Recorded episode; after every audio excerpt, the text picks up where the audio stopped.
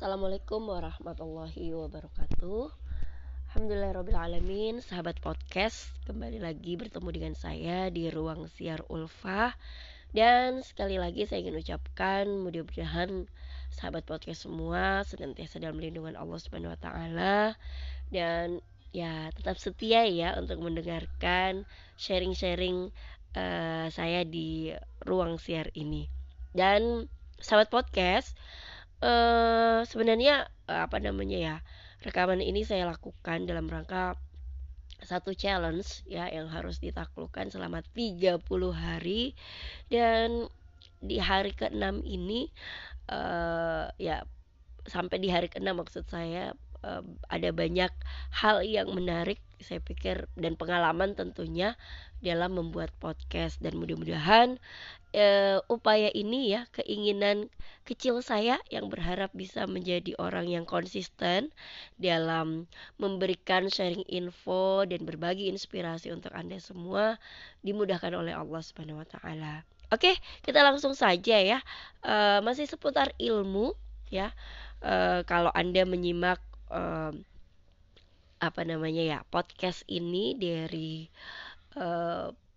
rekaman pertama sampai yang kelima, itu kita bahas-bahas seputar ilmu ya, mulai dari orang-orang yang berilmu ya, para alim yang telat dalam belajar tapi Masya Allah mereka bisa menjadi orang hebat di kemudian hari.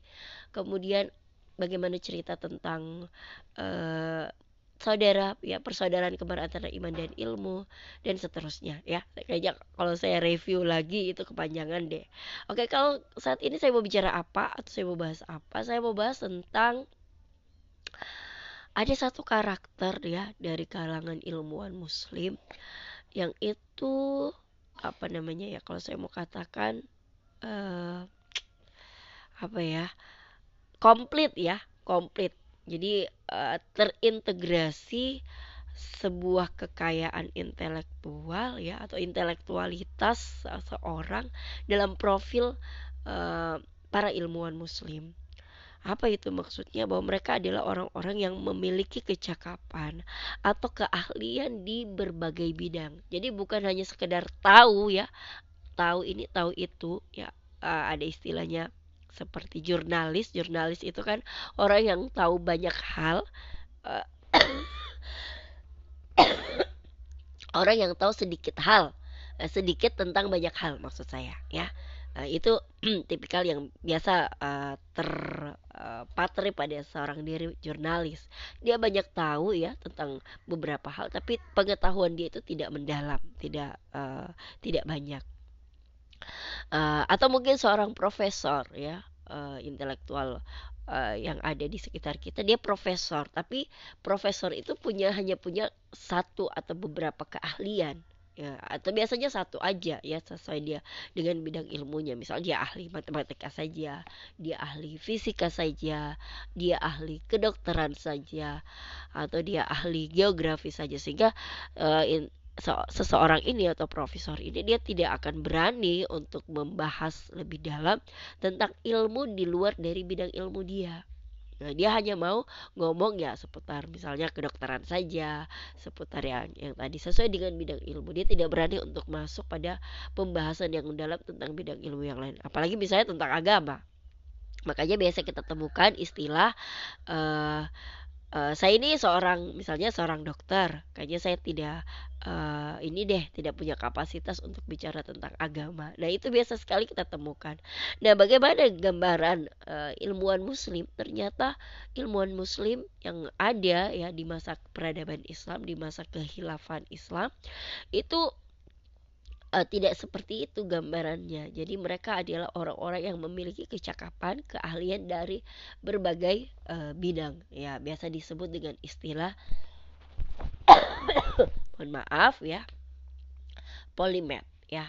Jadi polimat itu adalah orang yang memiliki kompetensi yang tidak hanya menguasai satu bidang, tapi menguasai beberapa bidang ilmu sekaligus. Masya Allah ya. Dan mereka ini itu tadi menguasai ya, expert dalam bidang ilmu tersebut. Dan saya ingin mengangkat satu tokoh muslim, ilmuwan muslim yang beliau itu terkategori polymath ya, namanya Abu Rayhan Muhammad ibnu Ahmad Al-Biruni atau biasa dikenal dengan Al-Biruni ya, tokoh ilmuwan muslim. Beliau hidup atau lahir pada tahun 973 Masehi dan wafat tahun 1048 Masehi ya.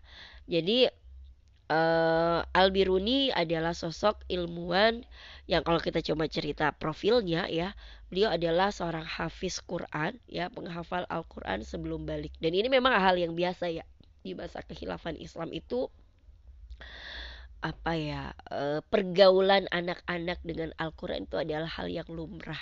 Maka wajar kalau kita mendapati informasi profil-profil ilmuwan muslim, tokoh-tokoh muslim itu, mereka itu adalah orang-orang yang juga menghafal Al-Quran gitu ya.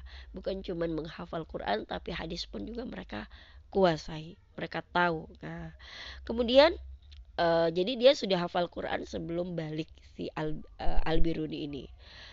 Kemudian beliau juga belajar ilmu fikih dasar ya, dan beliau mempelajari dengan serius sampai berusia balik ya, sehingga beliau sudah tahu tentang hukum-hukum syara ya, hukum syariat yang wajib dilakukan ya setiap hari, Masya Allah. Jadi kita bisa bayangkan, bandingkan ya, kalau anak-anak kita ya mungkin mereka hanya tahu hal yang umum ya, hanya perkara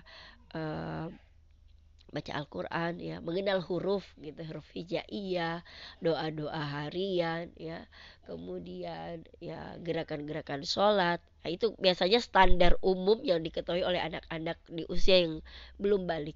Tapi Al-Biruni ini sudah mempelajari secara mendalam hukum syariat ya. Berarti ini kan banyak aspek ya, fikih puasa, fikih ibadah, kemudian zakat, kemudian hal-hal lainnya yang itu menjadi kebutuhan seorang muslim sehari-hari. Bahkan disampaikan, dikatakan bahwa beliau itu memiliki predikat seorang yang disebut dengan alim ya, seorang yang alim. Jadi orang alim itu karena orang yang berilmu. Jadi bukan hanya sekedar punya gelar ini ya, gelar akademik saja atau gelar yang disematkan oleh masyarakat, misalnya dia ustadz, dia kiai, dia ulama, tapi penguasaan ilmu itu memang benar-benar ada pada diri sosok Al-Biruni, karena beliau dikenal sebagai orang yang sangat menekuni berbagai cabang ilmu yang dia geluti, yang dia minati. Apalagi profil Al-Biruni yang lain, kalau tadi kita sudah lihat dari aspek penguasaan terhadap hukum agama ya, ternyata Al-Biruni ini sudah mencatatkan banyak karya ya, sejak usia yang masih muda. Jadi pada usia 17 tahun Al-Biruni ini sudah menghitung posisi lintang bujur dari Qat ya, Khawarizm, dengan metode tinggi matahari. Wow. Jadi dia sudah belajar astronomi nih. Kemudian Al-Biruni juga sudah memecahkan persamaan geodesi kompleks untuk menghitung jari-jari bumi. Masya Allah. Jadi ini tahun 973 sampai 1048 Masehi, maksudnya rentang usia beliau. Jadi Masya Allah masih sangat apa ya, lama ya, jauh dari kehidupan modern. Dan beliau berhasil menghitung ya, jadi jari-jari bumi itu sekitar 6.339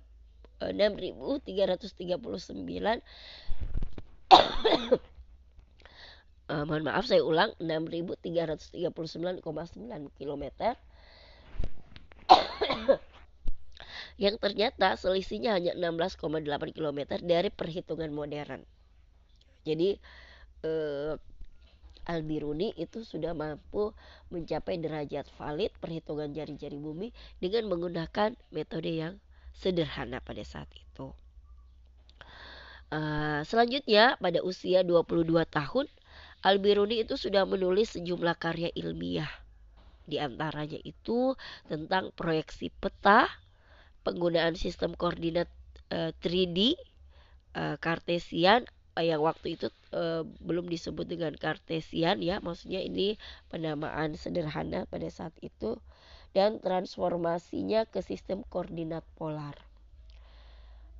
Kemudian Al-Biruni juga ternyata ahli geografi, sahabat podcast ya. beliau menggabungkan pemetaan dengan sejarah bangsa-bangsa terdahulu. Jadi Al-Biruni pernah meneliti India, ya. Jadi ketika membahas tentang India, geologi India. Jadi dari data-data yang dia teliti, ya, Al-Biruni itu kemudian berhipotesa, ya, bahwa dulu India itu adalah laut, dataran India itu adalah laut. Dan ternyata hasil penelitian Al-Biruni ini itu juga relatif sama ya dengan penemuan di abad modern, karena ternyata ditemukan ya ada fosil-fosil binatang laut di pegunungan Himalaya ya. Jadi ini Masya Allah Al-Biruni mampu meneliti ini dan mengungkap ya fakta yang itu juga sama dengan penemuan di masa modern. Kemudian metode ilmiah Al-Biruni itu hampir sama dengan metode ilmiah modern, khususnya ketika dia memberikan perhatian pada eksperimen yang berulang. Jadi sahabat podcast ya, Al-Biruni ini punya kepedulian yang tinggi pada kesalahan sistematis dan kesalahan acak atau random. Jadi seperti kesalahan yang mungkin disebabkan oleh penggunaan alat yang renik dan kesalahan yang ditimbulkan oleh pengamatan yang mungkin ada kekeliruan di sana. Dia mengatakan bahwa alat memproduksi kesalahan karena kualitas yang tidak sempurna, sehingga dia menyimpulkan mesti dilakukan pengamatan secara berulang-ulang. Dan setelah itu akan dilakukan rata-rata aritmetis untuk mendapatkan perkiraan yang masuk akal. Jadi Masya Allah ya, Al-Biruni ini luar biasa ya sahabat podcast. Ya dunia akademik hari ini ya, riset itu kan juga menekankan pada proses yang berulang-ulang, eksperimen yang berulang, sampai menemukan kesimpulan yang valid atau kesimpulan yang bisa diterima gitu. Dan dia sudah lakukan gitu ya, luar biasa.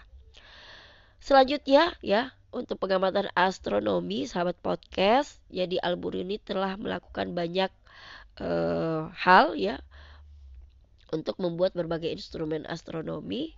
Jadi ada penemuan-penemuan alat yang dia lakukan ya, seperti alat untuk mencari kiblat atau mau mengukur saat-saat sholat di semua tempat di dunia. Jadi ya memang kalau kita lihat para ilmuwan muslim itu memang dalam aktivitasnya memang sangat tidak pernah melepaskan agama ya, tidak pernah melepaskan Islam begitu ya.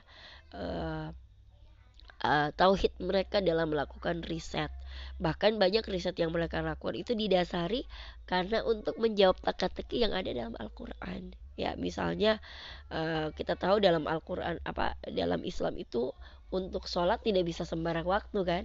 Jadi ada waktu-waktu khusus seorang muslim itu melaksanakan sholat. Jadi dari sini para ilmuwan itu tertantang gitu ya untuk memecahkan bagaimana kemudian menemukan waktu yang tepat untuk melaksanakan sholat. Subuh itu kapan? Zuhur itu kapan, kemudian asar, maghrib, isya, dan itu kan indikasi itu sudah disampaikan pada Al-Quran, pada hadis-hadis Rasulullah. Nanti mereka kemudian menguatkan dengan eksperimen ilmiah. Wow, Masya Allah ya, luar biasa ya, sahabat podcast. Termasuk ketika menentukan arah kiblat. Ya, kita tahu kiblat kita kaum muslimin dunia itu di Ka'bah, dan ini kan penyebaran kaum muslimin di berbagai tempat gitu. Bagaimana? Jadi para ilmuwan juga tertantang untuk menentukan gitu di mana arah kiblat yang tepat bagi seluruh muslim dunia yang hendak melaksanakan sholat. Jadi luar biasa ya. Sekali lagi harus kita katakan luar biasa. Makanya tidak salah kalau beliau dikatakan seorang polimat. Berikutnya ada banyak penemuan ya sahabat podcast yang dilakukan oleh siapa namanya Al-Biruni ini ya. Misalnya saja Al-Biruni itu telah melakukan tradisi baru dalam dunia astronomi ya, yang disebut dengan astronomi eksperimental. Dia apa yang dilakukannya itu dia mulai memprediksi gerhana matahari total ya pada tanggal 8 April 1919 Masehi dan gerhana bulan pada 17 September 1919 Masehi secara detail. Bahkan Al-Biruni mampu menentukan di lokasi mana gerhana itu bisa disaksikan. Jadi ini luar biasa. Kalau kita bicara karya Al-Biruni itu totalnya ada 146 yang mencakup 35 buku tentang astronomi, 4 buku tentang astrolab atau alat navigasi, 23 karya tentang astrologi, 5 karya tentang kronologi ya atau cara pendataan temporal, 2 karya tentang pengukuran waktu, 9 karya tentang geografi, 10 karya tentang geodesi dan teori pemetaan, 8 karya tentang aritmatika, 5 karya tentang geometri, 2 karya tentang trigonometri, 2 karya tentang mekanika, 2 karya tentang kedokteran dan farmakologi. Wow, ternyata beliau seorang yang ahli kedokteran juga sahabat podcast. Ada 1 karya tentang meteorologi, 2 karya tentang mineralogi, 4 karya tentang sejarah, 2 karya tentang India, 2 karya tentang agama dan filsafat, 6 karya sastra, 16 karya sastra, 2 karya tentang sihir, dan 9 karya yang tidak terklasifikasi. Jadi dari semua karya ini tinggal 22 yang bertahan hingga kini dan telah diterjemahkan ke dalam bahasa Inggris. Masya Allah. Jadi ada 146 karya dan sisa 22 karya yang bertahan hingga saat ini. Tapi kita tahu bahwa apa yang sudah ditorehkan oleh Al-Biruni ini menunjukkan bahwa memang benar-benar ilmu itu saudara kembar dengan iman. Jadi semakin tinggi keimanan seseorang, semakin saleh seseorang, maka dia akan semakin mencintai ilmu. Dan sebaliknya, seharusnya seseorang yang semakin berilmu, idealnya adalah orang-orang yang taat kepada Allah Subhanahu Wa Taala. Dan di sini saya punya poin 1 ya, yang mungkin bisa kita petik ya sahabat podcast, bahwa memperkenalkan Al-Quran ya kepada anak itu adalah hal yang utama dan pertama harus dilakukan. Dan terlihat kita bisa saksikan Al-Biruni yang menguasai Al-Quran sebelum balik ya, hafiz Quran dan menguasai hukum-hukum syariah di masa muda dia, ternyata mempermudah dia untuk mempelajari ilmu-ilmu lainnya. Bahkan bukan hanya satu ilmu, tapi ada beragam cabang ilmu yang luar biasa. Masya Allah. Dan saya yakin sosok Al-Biruni ini tidak lahir sekedar karena diproduksi seorang keluarga ya, sebuah keluarga, tapi lebih dari itu adalah bahwa ada fasilitas yang disiapkan oleh negara atau ada ruang yang disiapkan oleh negara untuk membuat anak-anak generasi kaum muslimin di masa itu mudah untuk mengakses ilmu, mudah untuk pergi belajar, terbiasa dengan tradisi keilmuan, terbiasa untuk belajar. Itu poin yang bisa kita dapatkan, dan mudah-mudahan generasi kaum muslimin bisa meneruskan kebiasaan para nenek moyang mereka di masa lampau. Dan kita berharap mudah-mudahan peradaban Islam di masa yang akan datang juga bisa melahirkan polimet-polimet sehandal Al-Biruni, sehandal Ibnu Khaldun, dan para ilmuwan lainnya. Masya Allah. Semoga bermanfaat. Terima kasih buat para sahabat podcast semua. Sampai jumpa. Wassalamualaikum warahmatullahi wabarakatuh.